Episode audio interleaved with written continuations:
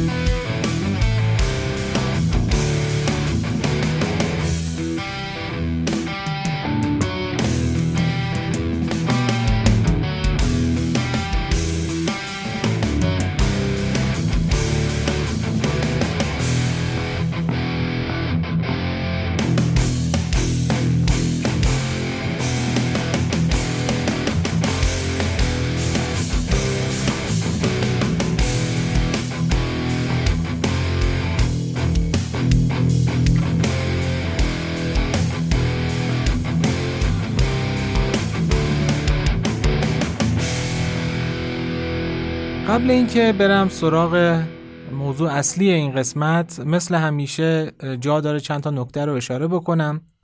اول اینکه روز 26 می روز تولد مایز دیویس بزرگه که در سال 1926 به دنیا اومد. همونطوری که می‌دونید و قبلا هم تو قسمت سوم فصل اول که در مورد سبکای موسیقی صحبت می‌کردم و یه اشاراتی هم به سبک جز داشتم مایلز دیویس یکی از تأثیرگذارترین موزیسین های قرن بیستم هست که نه تنها روی سبک جز بلکه روی همه سبک های موسیقی مدرن تاثیر خیلی بزرگی گذاشته. به همین دلیل این روز رو خیلی گرامی میداریم. دوم اینکه اون دوستایی که علاقه دارن این پادکست رو به صورت نوشتاری هم بخونن می‌تونن به صفحه این پادکست توی سایت ویرگول برند که من آدرسش رو پایین همین بخش توضیحات این پادکست قرار میدم اونجا سایت ویرگول به صورت اتوماتیک این پادکست رو به متن تبدیل کرده و می‌تونید متن رو هم مطالعه بکنید. اگرچه یک جاهایی یک اشکالات و ایراداتی داره به خاطر اینکه اتوماتیک تبدیل شده ولی خب اگر دوست دارید متن پادکست رو هم داشته باشید و بخونید می‌تونید به آدرسی که می‌ذارم برید و به اصطلاح اونجا این متن ها رو ببینید. نکته بعدی این که آدرس سایت هم رو هم فراموش نکنید. theboxband.ir t h e b o x b a n d.ir که آدرسش رو توی بخش توضیحات قرار میدم. اونجا می‌تونید هم یک سری متن آموزشی رو ببینید و بخونید. و قسمت های مختلف این پادکست رو هم می‌تونید اونجا بشنوید و همچنین آثاری رو که من تولید کردم حالا چه کاور کردم چه ساخته خود من هست اونجا قرار گرفته و حتی اگر موزیک ویدیویی هم داشته باشه اون کارها اونها رو هم می‌تونید اونجا ببینید.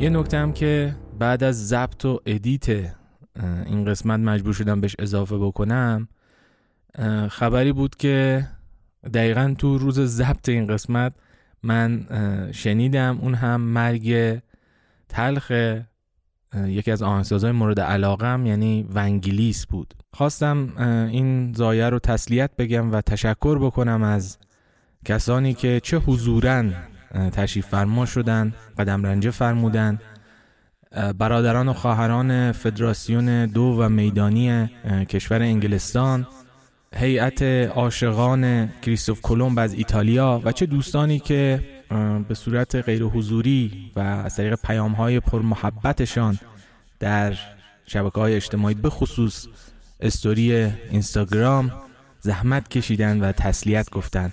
انشالله که هرچه خاک ایشان هست عمر بازماندگان و دوستداران ایشان باشه.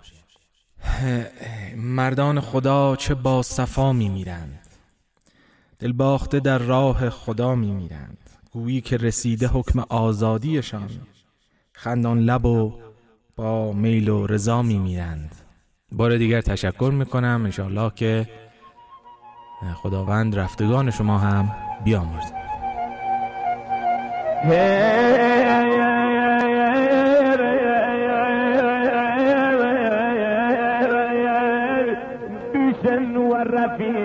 البان مزارم. بشن و مردم بکن حلالم بکن حلالم. بلا جنازه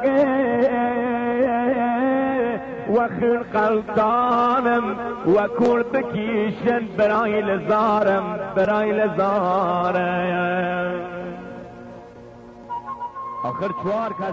اما این قسمت رو من اختصاص دادم به یک گروه موسیقی که شاید تو ایران خیلی خیلی کم شناخته شده باشه. یعنی حداقل در بین کسایی که من می‌شناسم و اهل گوش دادن به موسیقی هستن تا حالا کسی رو ندیده بودم که اسم این گروه به گوشش خورده باشه.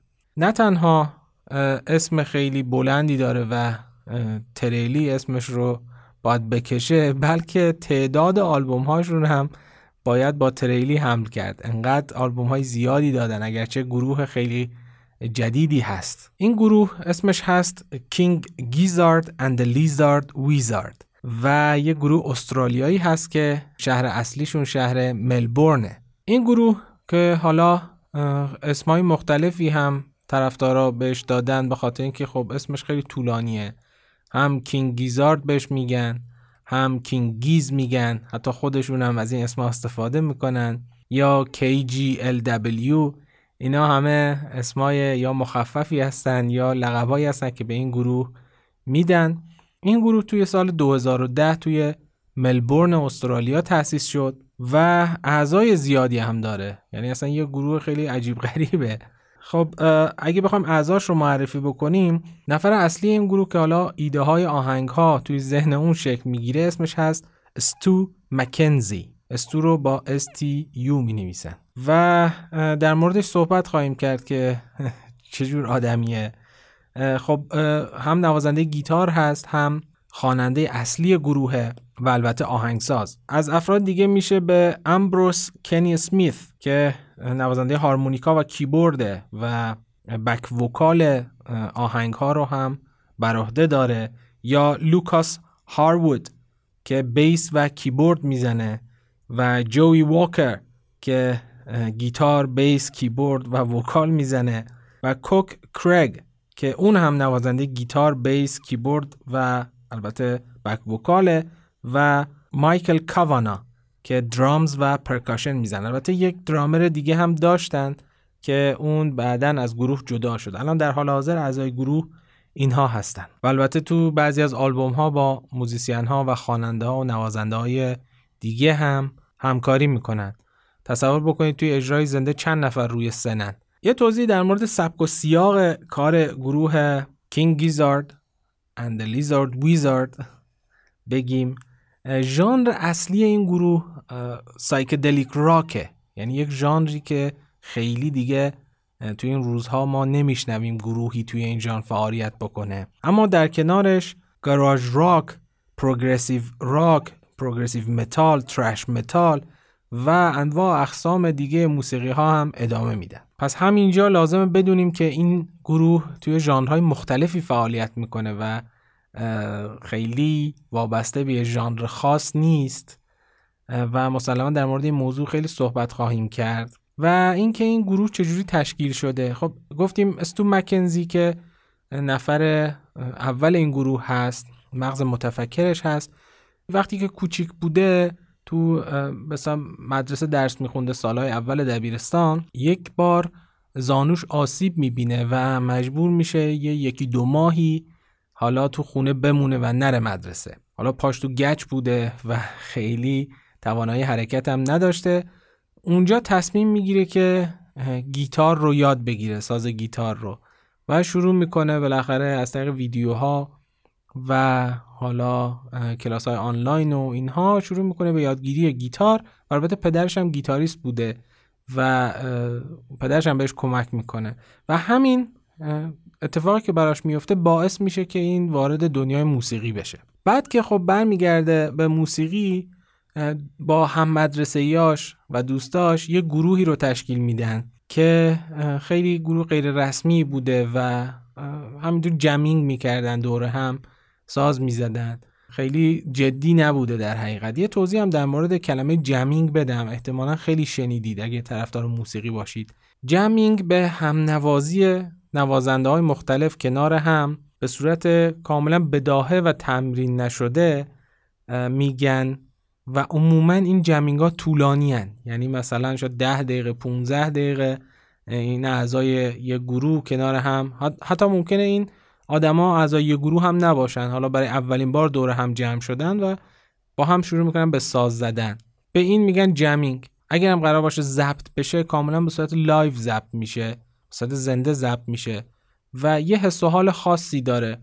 درسته که خیلی ایدئال نیست معمولا خب ایراداتی داخل جمینگ هست ولی اون حس تلپاتی که بین نوازنده ها هست و در لحظه تصمیم می‌گیرن چه چیزهایی رو بزنن و این پاسکاری ملودی ها بین همدیگه این خودش خیلی لذت بخش یعنی جمینگ خودش واقعا خصوصا تو گروه هایی که زنده اجرا می‌کنن یک لذت خیلی خاصیه و خیلی دوست دارن که اجراهای زنده رو برن به صورت جمینگ ببینن. پس گفتیم که این گروه یه گروه خیلی حالا کوچیک و بچه مدرسه بوده و یواش یواش اینا شروع می‌کنن به جدی کار کردن.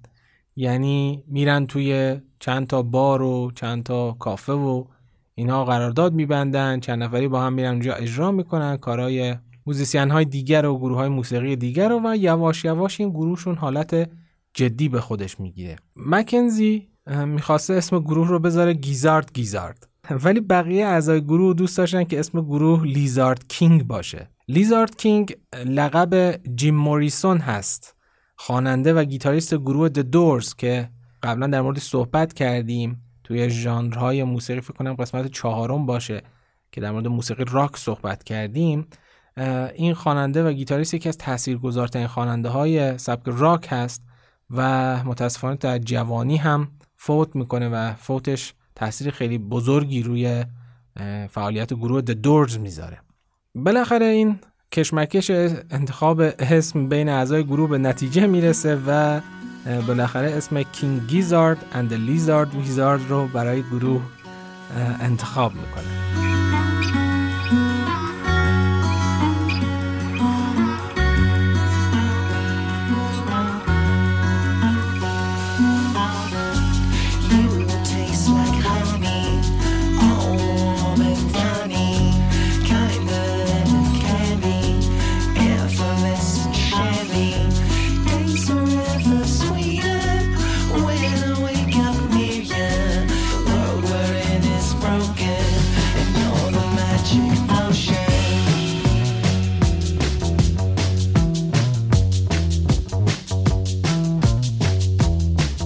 اگه بخوایم در مورد نکات برجسته که توی موسیقی این گروه هست صحبت بکنیم یکی از مهمترین نکاتی که کمتر توی گروه های دیگه دیده میشه و شاید کینگیز به خاطر این موضوع بیشتر شناخته شده باشه استفاده از موسیقی مایکروتوناله.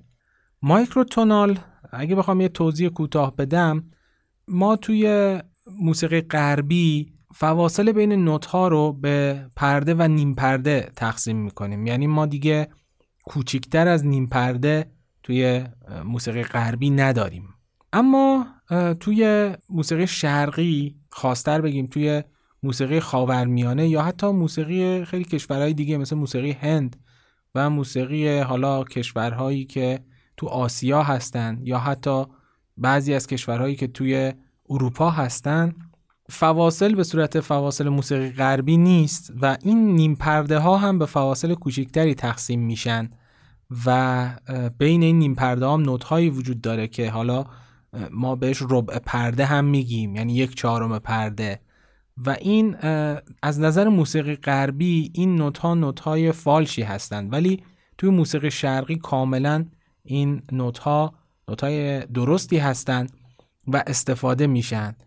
یکی از انواع موسیقی مایکروتونال که ما خیلی خوب میشناسیمش موسیقی سنتی خودمونه که همونطوری که می‌دونید داخل موسیقی سنتی ایران علاوه بر دیز و بمول و یعنی همون نیم پرده ها ما کرون هم داریم مثلا که یه جور ربع پرده است. البته ما توی موسیقی بلوز هم این ربع پرده ها رو یه جورایی به صورت passing note یا نوت های عبوری اجرا می‌کنیم. اونم مثلا توی گیتار الکتریک با bend کردن یا بالا کشیدن یا پایین کشیدن سیم های گیتار این ربع پرده ها رو یه جورایی اجرا می‌کنیم. حتی از روش گذر می‌کنیم روش نمیمونیم.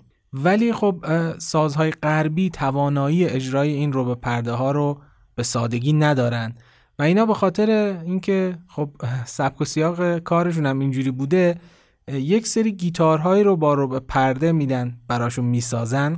که مایکروتونال گیتار بهشون میگن. الان هم شما اگه بخواید می‌تونید خریداری بکنید که با الهام از ساز باغلاما که یک ساز ترکی هست ساخته شده و اینها توی موسیقیشون از اونها استفاده می‌کنن.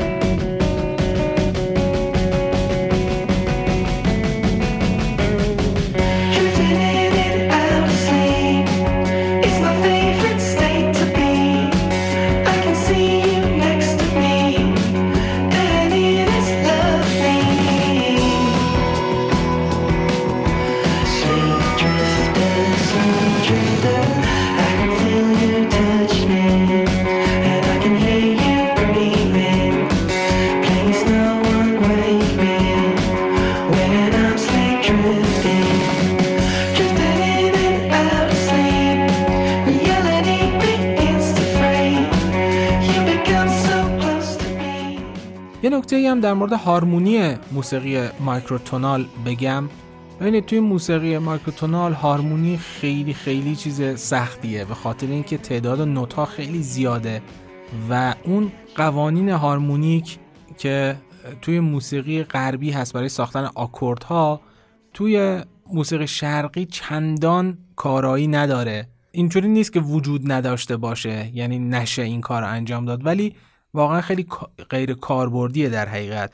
و به اون مفهوم که ما آکورد توی موسیقی غربی داریم توی موسیقی شرقی حالا بگیم مایکروتونال یا موسیقی سنتی خودمون مثلا نداریم. و هارمونی توی موسیقی مایکروتونال به صورت همنوازی سازها توی فواصل مختلفه. من تو قسمت هارمونی در مورد فواصل و نمی‌دونم آکورد و اینا کامل صحبت کردم. اگر دوست دارید بدونید اون قسمت حتما گوش بدید. ولی اینجا بگم که یعنی سازها توی فواصل مختلف می‌زنن. یک ساز مثلا یک نوتی رو می‌زنه سازهای بعدی یا همون نوت رو تو اکتاف های مختلف می‌زنن یا توی فواصل خاصی می‌زنن. پس ما به اون صورت مفهوم آکورد رو توی موسیقی مایکروتونال نداریم. گروه کینگیز هم همینطوری هست موسیقیش. یعنی ما خبری از هارمونی خیلی پیچیده و غیر کاربردی تو کاراشون نیست معمولا میان از همین فواصل استفاده می‌کنن. یعنی فرض بکنید مثلا rhythm section مثلا گیتار بیس رو در نظر بگیرید نوت اصلی اون گام رو یا اون مد رو یا اون دستگاه رو می‌زنه و بقیه سازها رو اون ملودی می‌زنن. حالا یا همه با هم یک ملودی رو می‌زنن یا اینکه توی فواصلی از همدیگه این ملودی رو تکرار می‌کنن. یه خصوصیت دیگه هم در مورد قالب کارهای این گروه هست.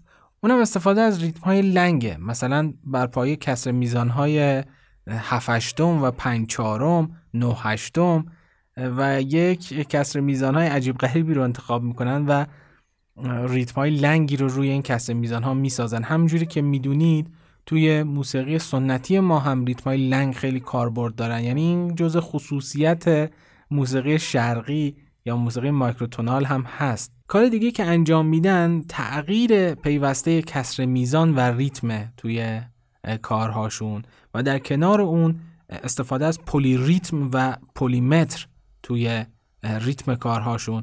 اگه می‌خواید در مورد polymeter و polyrhythm هم بدونید قسمت دوازده فصل یک در مورد این دوتا مفهوم هست که با مثال های مختلف کامل اونا رو توضیح دادم. اگه بخوایم در مورد محتوای کارهای کینگیز صحبت بکنیم خب آلبوم های اونا عمدتا یه موضوع خاص دارن. یعنی شبیه اون چیزی که ما توی پروگرسیو راک شاهدیم.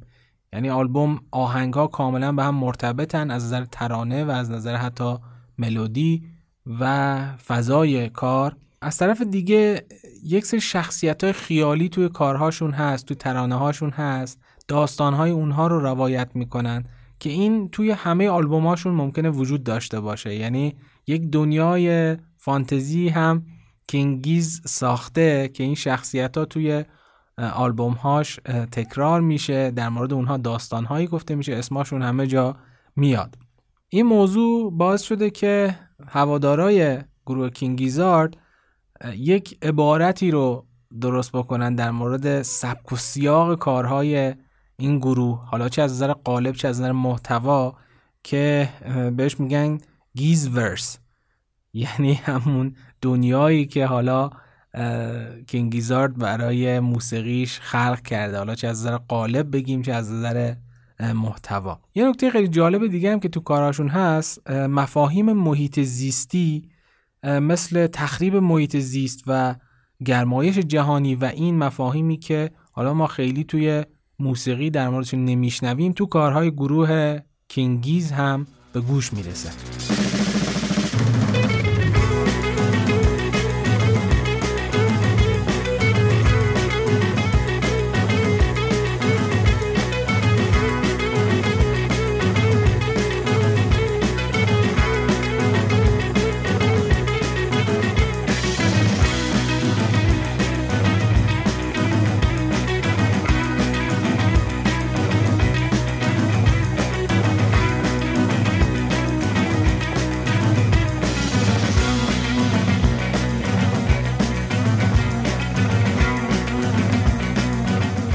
خب یکم در مورد استو مکنزی هم صحبت بکنیم.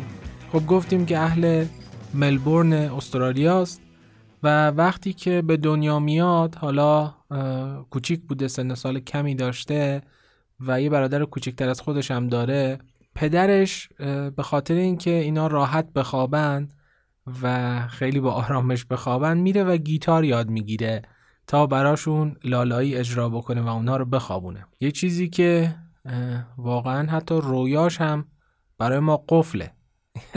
فرض بکنید که یه پدری بیاد تو نسل ما خصوصا بره مثلا یه ساز موسیقی یاد بگیره که صرفا بچهاش راحت بخوابن.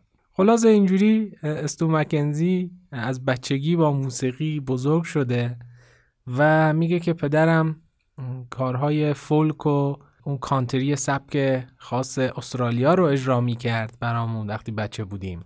در ادامه هم خب کمکش می‌کنه که گیتار یاد بگیره خیلی مشوقش بوده توی موسیقی. خودش هم آدم به شدت فعالی اصلا شاید بشه گفت بیش فعالی داره. یعنی چند تا مصاحبه که من ازش شنیدم و دیدم همیشه اشاره می‌کنه به این موضوع که من اگه کار نکنم اصلا حسابم به هم میریزه. همیشه در حال کار کردنه. همیشه در حال ضبط موسیقی و ساخت ایده های جدیده. دانش خوبی هم در مورد موسیقی خاورمیانه داره به خصوص موسیقی ترکیه. یه سری کارهای عجیب غریب هم توی ضبط و میکس کارهاشون انجام میده که اگه بخوام اشاره بکنم مثلا گیتار آکوستیک رو با میکروفون ضبط می‌کنه و بعد بهش افکت distortion میده صداش رو خشن می‌کنه.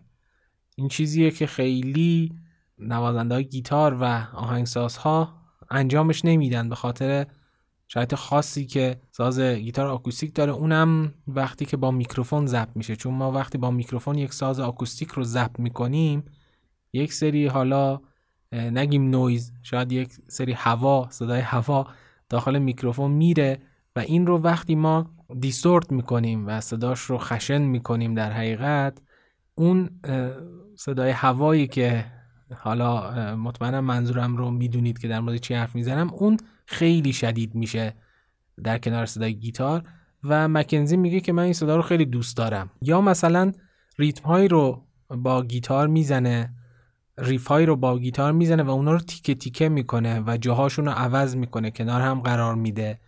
و از این کارها که خیلی مرسوم نیست توی موسیقی. و خودش هم میگه که من از سازها و لوازم ارزون استفاده می‌کنم. چون اگه یک چیز گرونی بخرم مثلا یک سینتیسایزر خیلی گرونی بخرم مطمئنم که زیاد دست من دوام نمیاره و می‌زنم خرابش می‌کنم. و همین دلیل حتی میگه که خیلی از کارها رو با یه گیتار 100 دلاری ضبط کردم. یه نظرات جالبی هم در مورد موسیقی داره که خیلی منحصر به فرده و من به نظرم خیلی جالب اومد و خیلی تاثیر گذاشت روی دید من به موسیقی. اونم اینه که خیلی دنبال آکورد نیست و میگه که خیلی قشنگتره اگه یه ملودی رو که ما می‌سازیم با سازهای مختلف حالا توی اکتاوهای مختلف یعنی همون نوت ها رو توی اکتاوهای مختلف با هم اجرا بکنیم. یعنی یک ملودی رو همه سازها با هم بزنن. این رو خیلی بهتر از ساختن آکورد می‌دونه. حالا خود شخص من عاشق آکوردهای پیچیده و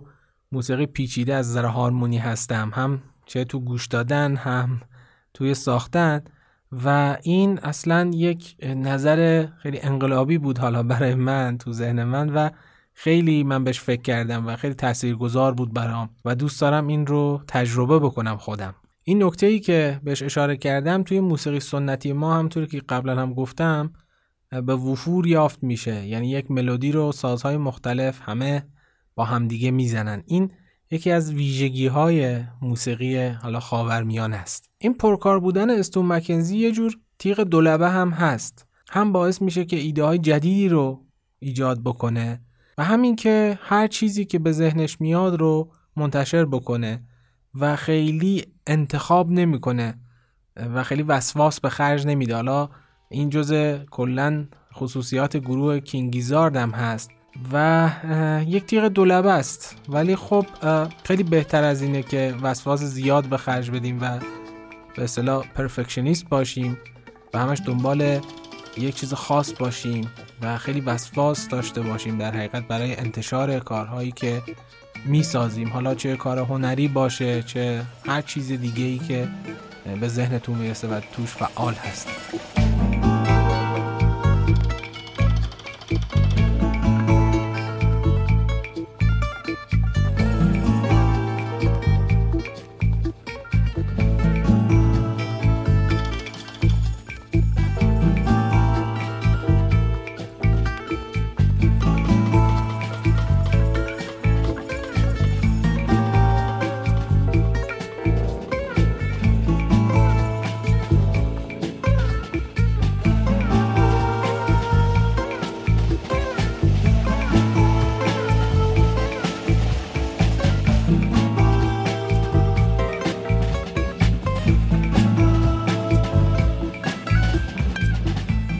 خب اگه موافق باشید بریم سراغ آلبوم های فراوانی که این گروه منتشر کرده. خب اینا دو تا آلبوم داشتن که به صورت خیلی رسمی منتشر نشد. اولین آلبومشون سال 2011 به اسم انجل سی هست. یعنی اون شهرستانی که در حقیقت خود مکنزی اونجا توش بزرگ شده کودکیش اونجا بوده در اطراف ملبورن. و این آلبوم ترانه های خیلی ساده ای داره و تو سبک راک و پانک بیشتر. و البته بعد از اون آلبوم ویلو بایز بیچ اون هم در سال 2011 منتشر می‌کنن که اونم سبک گاراژ راک داره و یواش یواش ما دیگه صدای اصلی گروه کینگیزارد رو توی این آلبوم آروم آروم میشنویم. اما آلبوم سومشون که به صورت رسمی دیگه شاید بشه گفت شروع کار کینگیزارد از این آلبوم هست 12 بار بروز که در سال 2012 منتشر شد. شاید قبلا توضیح داده باشم توی همون قسمت سوم فصل اول که ما ساختار موسیقی بلوز دوازده میزانی از 12 بار یعنی دوازده میزان. 12 بار بلوز یعنی بلوز دوازده میزانی. خب اینا کلمه بلوز رو با بروز عوض کردن. نکته خیلی جالبی که در مورد این آلبوم هست اینه که با آیفون ضبط شده با گوشی آیفون. یعنی چند تا گوشی رو چیدن توی اتاق و صدای سازها رو با گوشی آیفون ضبط کردن و بعد میکس و mastering ش کردن. یه کار خیلی عجیبه و تقریبا توی همه مصاحبه که من شنیدم از استو مکنزی در مورد این موضوع صحبت کرده. آلبوم بعدیشون یعنی اگه بخوایم خیلی official و رسمی در نظر بگیریم میشه آلبوم دومشون Eyes Like the Sky که در سال 2013 منتشر می‌کنن و شروع راک سایکدلیک هست. یعنی اون سبک اصلی که گروه King Gizzard توش فعال هست. و بعد آلبوم Float Along Fill Your Lungs که در سال 2013 منتشر می‌کنن که توش صدای سیتار رو میشنویم ساز هندی سیتار و تأثیر زیادی که از راک پروگرسیو گرفتن. یعنی اون شروع راک پروگرسیو که توسط گروه بیتلز بود و توی دهه هفتاد اونها هم از سازهایی مثل ساز سیتار توی کارهاشون استفاده می‌کردن. این موضوع توی آهنگ Head on Peel خیلی مشهوده.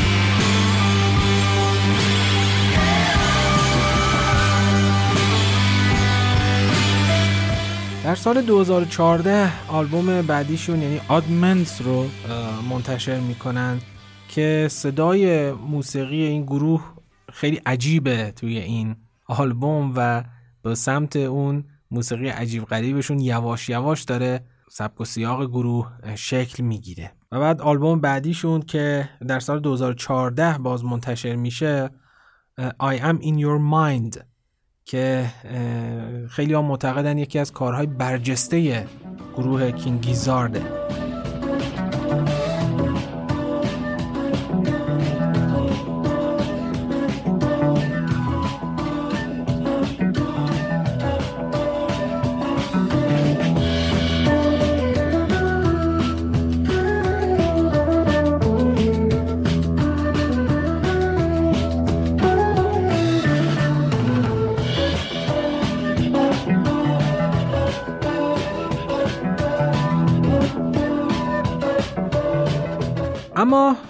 جالب اینجاست که توی آلبوم بعدیشون ما های موسیقی جز رو می‌بینیم. برای اولین بار ورود این ها به موسیقی گروه کینگیزارد اسم این آلبوم کوارترز هست و در سال 2015 منتشر میشه و همه آهنگاش ده دقیقه و ده ثانیه خیلی عجیبه و های جز دارن همونطوری که گفتم. و یه چرخش 180 درجه ای هم دارن دوباره تو همون سال 2015 با آلبوم Paper Mush Dream Balloon که یه آلبوم آکوستیک و آرامه و کاملا تحت تاثیر موسیقی گروه بیتلز هست. این اسم این آلبوماشون خیلی سخته واقعا. معانیش هم معانی عجیب غریبیه.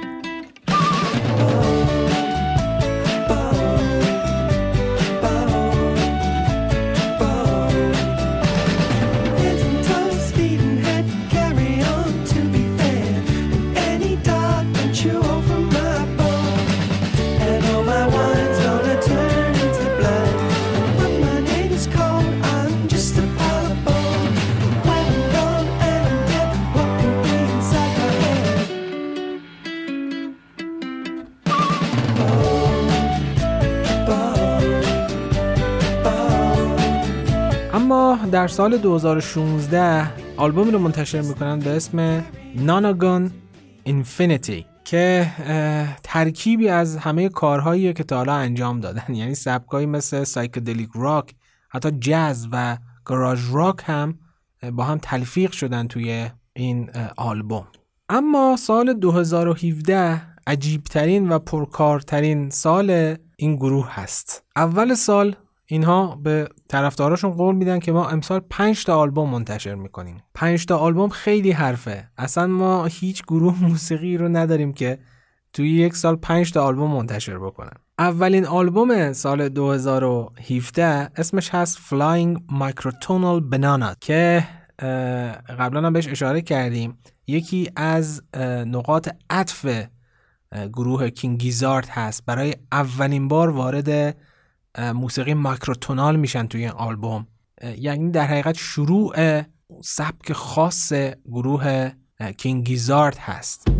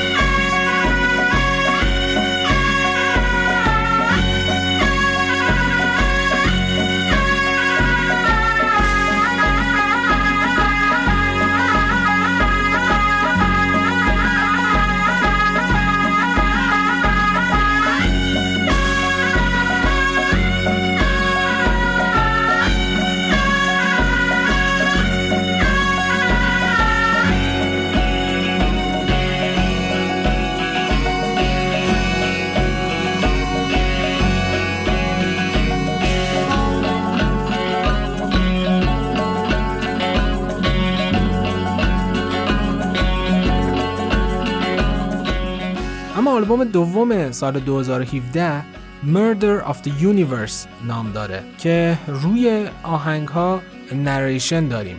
یعنی یه نفر میاد و روی آهنگ ها شروع می‌کنه حرف زدن و یه داستان هایی رو تعریف می‌کنه. خیلی با این موضوع مشکل دارن. میگن که اصلا این صحبت این شخصی که صحبت می‌کنه روی آهنگا باعث میشه که ما دیگه اون موسیقی رو نتونیم به خوبی بشنویم و دیگه این حکم ترانه هم نداره. ولی خب خیلی هم میگن که نه این یه کار جدیده و دوستش دارن. البته خب نمیشه گفت کار خیلی نوعی هست چون ما حتی توی کارهای راجر واترز و پینک فلوید هم یه جاهایی البته نه همه آهنگ ها میشنویم صدای یک نفر رو که داره صحبت می‌کنه. با این حال این هم یکی از آلبوم های مشهورشونه.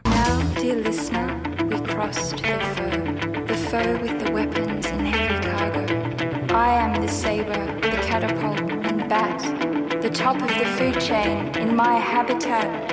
I am the demon bearing misery and fear, and I spy you convulsing from way over here. I could pull you apart, or I could cut you to pieces. I could make you weep crimson tears from the lesions. But the thing that I lust for, and the thing that I'll get. سال 2017 اسمش هست Sketches of Brunswick East که آلبومی با در مایه جزه یعنی میشه گفت دیگه وارد سبک جز میشه این آلبوم و همراه با یک موزیسین سبک جز تهیه شده به اسم Mild High Club و کاملا با اون دوتا آلبوم قبلی از نظر حال و هوا و سبک فرق می‌کنه.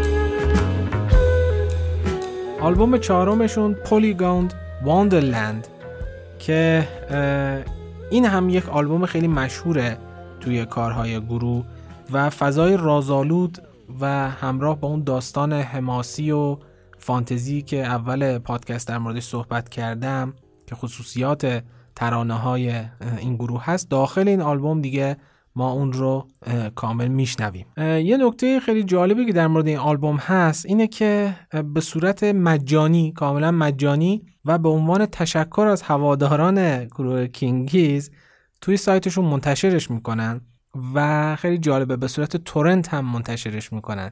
یعنی شما وقتی برید داخل سایت سایت گروه و کلیک بکنید برای دانلودش فایل تورنت به شما میده.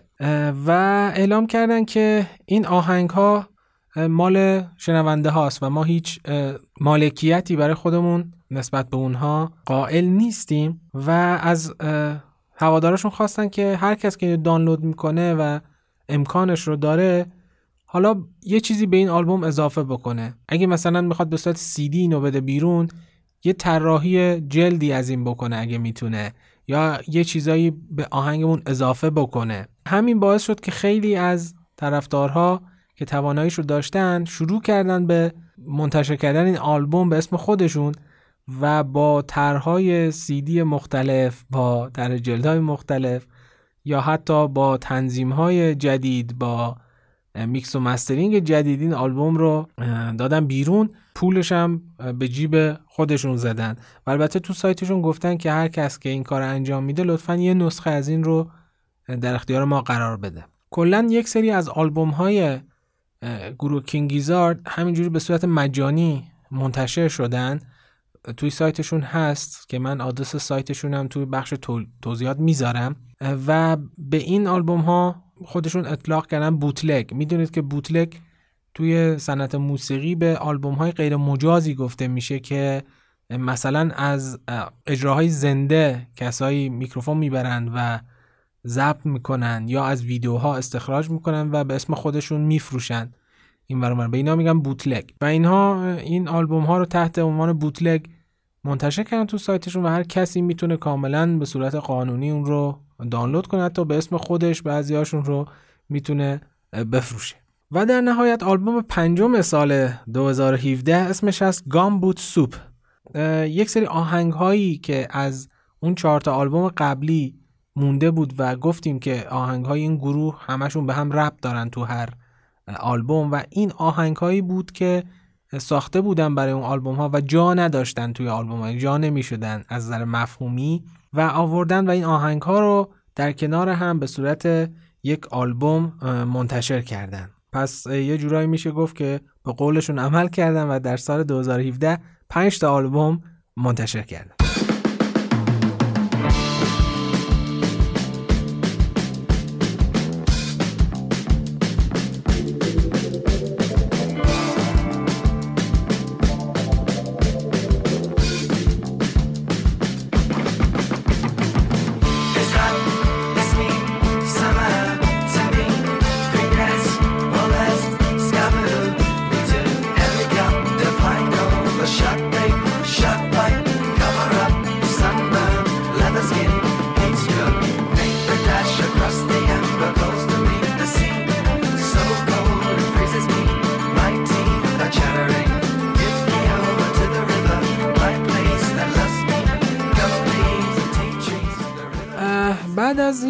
پنج آلبوم رو دادم بیرون. خب یه گپی رو داشتن به مدت تقریبا دو سال که البته اجرای زندهشون همچنان برقرار بود و آلبوم های بوتلگی که از اجرای زنده خودشون ضبط می‌کردن و تو سایتشون قرار می‌دادن همچنان موجود بود. ولی آلبوم رسمی بعد از 2017 نداشتن تا سال 2019 که آلبوم فیشز فور فیشیز رو منتشر می‌کنن. سبکش میشه گفت سبک بوگی راک هست. یک سبکی که بین سبک بوگی ووگی توی موسیقی بلوز و ragtime و سبک راک. و خیلی جالب این آلبوم که آهنگ های این آلبوم بر اساس عجیب بودن عجیب و غریب بودن چیده شدن. اولین آهنگ ها از نظر عجیب و غریب بودن کمتر عجیب و غریبند و تا اینکه همینجوری این عجیب بودن آهنگا افزایش پیدا می‌کنه تا به آهنگ آخر آلبوم می‌رسه.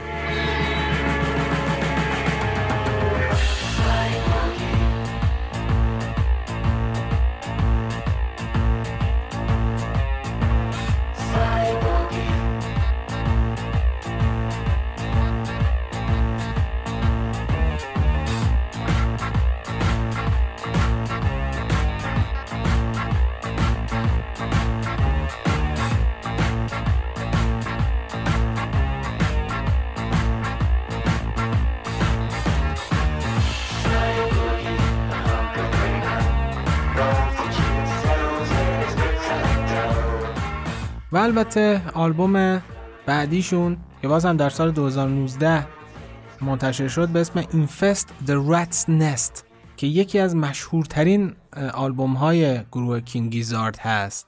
در مورد گرمایش زمین اینجا صحبت می‌کنه و یک دنیای فانتزی رو تصویر می‌کنه که حشرات قولپیکری توش وجود دارن که دارن زمین رو نابود می‌کنن. این آلبوم هم واقعا جز آلبوم های بیادماندنی گروه کینگیزارت هست خصوصا از نظر مفهوم و محتوایی که داخل آلبوم ما میشنویم.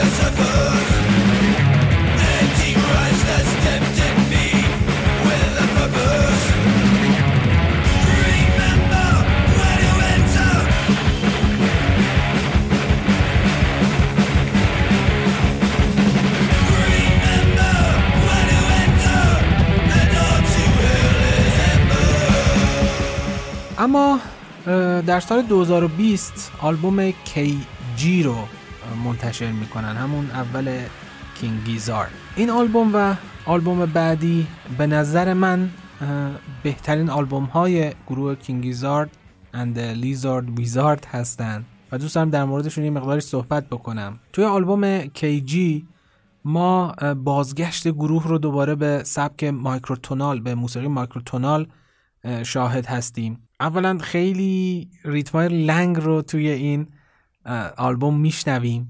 شاید بشه گفت تلفیق و قدرت تلفیق گروه کینگیزار تو این آلبوم به اوج می‌رسه و البته آلبوم بعدی. و به نظر من اونهایی که موسیقی تلفیقی کار می‌کنن باید حتما این دوتا آلبوم رو گوش بدن. اصلا کلا کارهای کینگیزار رو گوش بدن.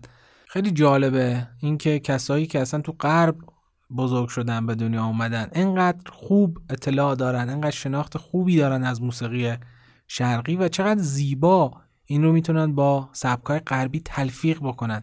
به نظر من شاید بشه گفت یه کلاس درسه برای کسایی که به موسیقی تلفیقی گرایش دارن و تو کاراشون از موسیقی تلفیقی استفاده می‌کنن. مثلا اگه بخوام مثال بزنم یکی از کارهاشون تو این آلبوم Straws in the Wind. بخش ورسش کاملا راک بلوزه و بخش کورسش ماکروتونال میشه و واقعا یک ترکیب خیلی قشنگ در کنار یک ترانه عجیب غریب و خوب توی این آهنگ ما میشنویم.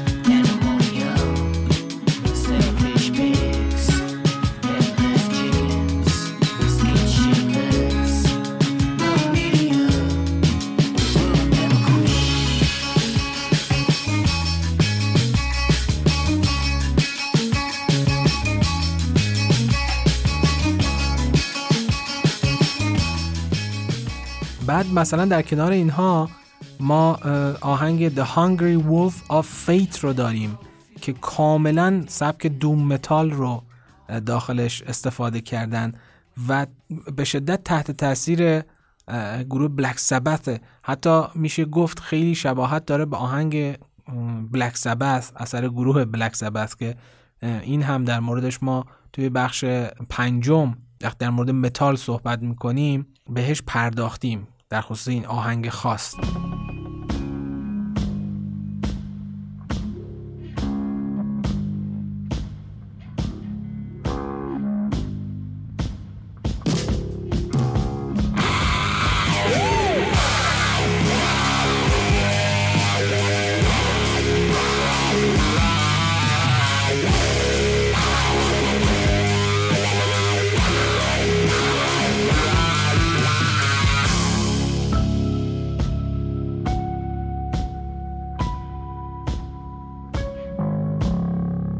در کنار این آلبوم توی سال 2021 یه آلبوم دیگه هم بیرون میدن به اسم LW که لیزارد ویزارد اول اسمای اون میشه دیگه اول کلمات اون میشه. پس یه KG داریم کینگیزارد و یه LW که لیزارد ویزارد هست. این آلبوم هم خیلی برجسته است تو کارهای این گروه. علمان های راک بیشتری داره البته نسبت به آلبوم KG و مثلا اگه بخوام مثال بزنم آهنگ Ataraxia که تلفیقی از سبکای سایکدلیک و گرانج هست. یکی از سبکایی که حالا ما شاید گروه نیروانا رو توش خیلی بهتر می‌شناسیم. در کنار اون مثلا آهنگ If Not Now Then When رو داریم که ترکیب قشنگی از موسیقی فانک و راک و مایکروتوناله. در کنار اون یه آهنگی هم دارن به اسم Static Electricity که من رو به شدت یاد کارهای فرزاد و گلپایگانی انداخت که توی این فصل ما در باهاش یه مسابقه خیلی خوبی رو داشتیم. اینجا من یه بخشای از این آهنگ رو می‌ذارم که اگه کارهای فرزاد گلپایگانی رو گوش داده باشید یا علاقمند باشید دقیقا شما هم این حس بهتون منتقل میشه. خیلی شبیه کارهای فرزاده.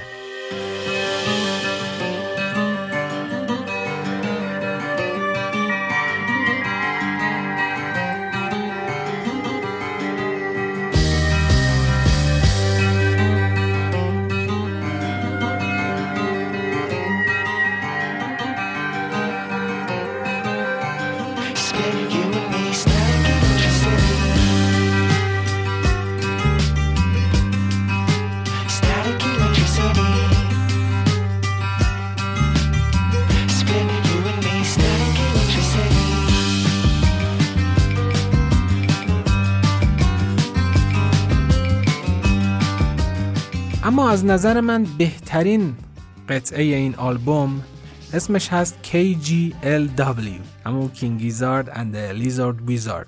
چون تلفیقی از سبک متال هست با microtonal. اولا ریف بسیار بسیار قشنگی داره که البته ما توی intro ی این آلبوم هم اون رو میشنویم. خیلی قشنگ ساخته و پرداخته شده این ریف در طول آهنگ. خود vocal این قطعه خیلی تأثیر گذاره و دوست دارم اون رو بشنوید و شما هم مثل من از اون لذت ببرید.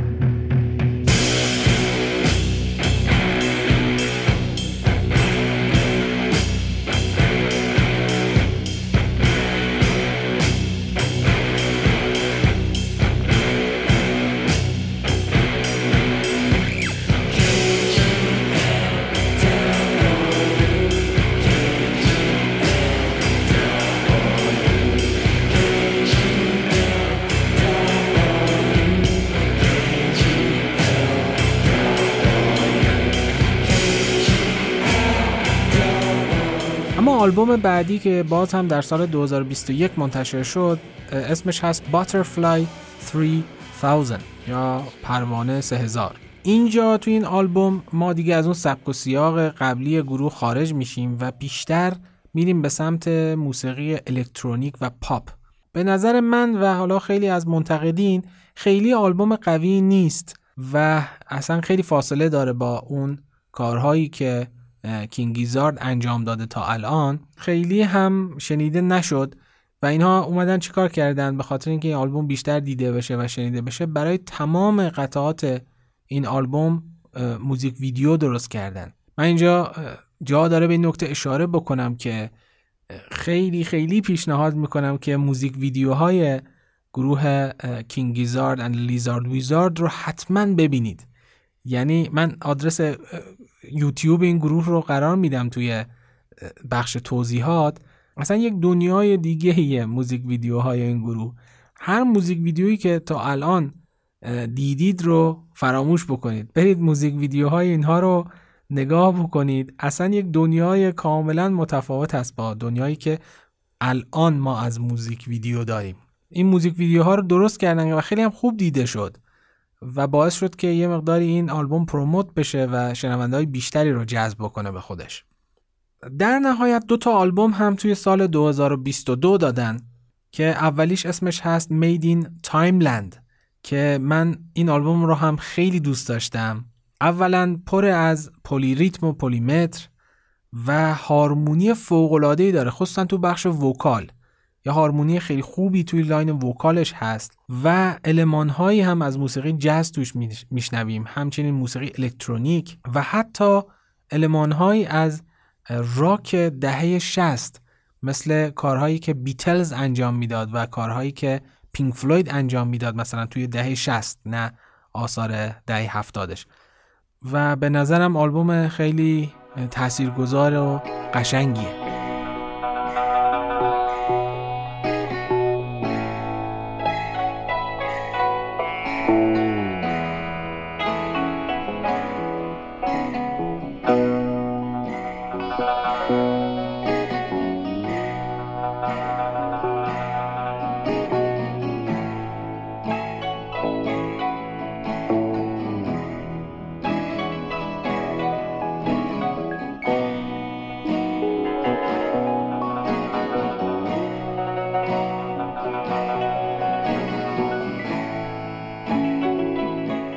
آلبوم دوم سال 2022 اسمش هست آمنیوم گدریوم اسم عجیب غریبی هم داره. 16 تا ترک داره. این آلبوم اولین دابل آلبوم این گروهه. دابل آلبوم به آلبوم های گفته میشن که شامل دو تا سی هن یا دو تا صفحه گرامافونن یا حالا دو تا کاستن به اینا میگن دابل آلبوم. مثلا بخوام مثال بزنم. آلبوم The Wall پینک فلوید double album ه. یه side A داره یه side B داره اگر دقت بکنید توی این آلبوم همکاری گروه King Gizzard رو با خواننده ها و musician های دیگه هم میشنویم و جالبه که خیلی از منتقدین معتقدن که این آلبوم چکیده همه کارهایی که King Gizzard توش تبحر داره.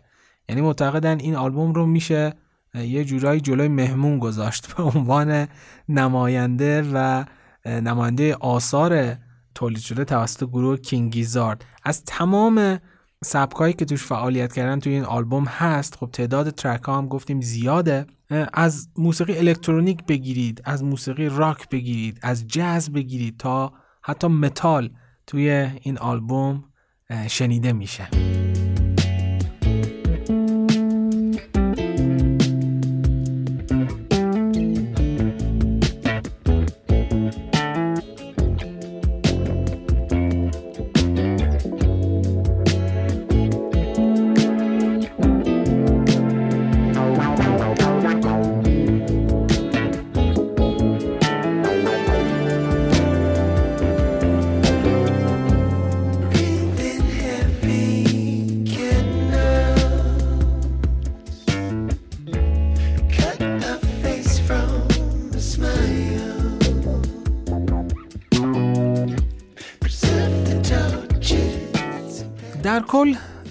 کینگ گیزارد اند لیزارد ویزارد در زمره گروه های قرار می‌گیره که موسیقیشون خیلی کمتر شناخته شده و شاید توی عصر حاضر خیلی طرفدار نداشته باشه این نوع موسیقی.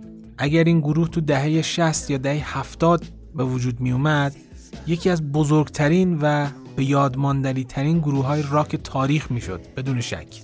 با این حال این گروه کارهای خیلی با ارزشی ارائه میده چه از نظر موسیقی چه از نظر محتوا. و کلا یک پکیج کامل کارهاشون. از نظر طراحی جلد از نظر پسترهایی که دارن. حتی خود سایتشون اگه برید داخل سایتشون می‌بینید اصلا طراحی این سایت با همه سایت ها فرق می‌کنه. این گروه همونطوری که قبلا هم اشاره کردم خیلی قشنگ تلفیق رو می‌شناسند و می‌دونن چجوری باید موسیقی رو تلفیق بکنن. نتیجه کارشون هم واقعا فوق العاده است. اینم اشاره بکنم که کینگیزارد از اون دسته از گروه های موسیقیه که باید بهش وقت بدید.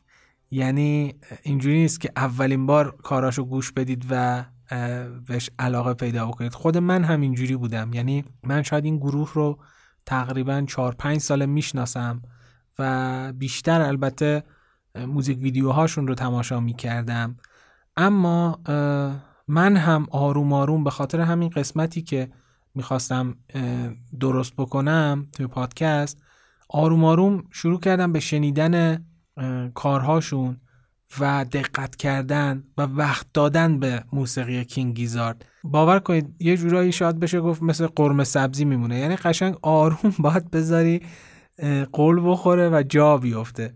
پس بهش وقت بدید. اگه تو اولین برخورد خیلی با کاراشون حال نکردید یکم بهش وقت بدید. مطمئن باشید که حتما شما هم از کارهای این گروه لذت خواهید برد. و اینکه کینگیزارد قبل اینکه یک گروه موسیقی استودیویی باشه یک گروه موسیقی لایوه.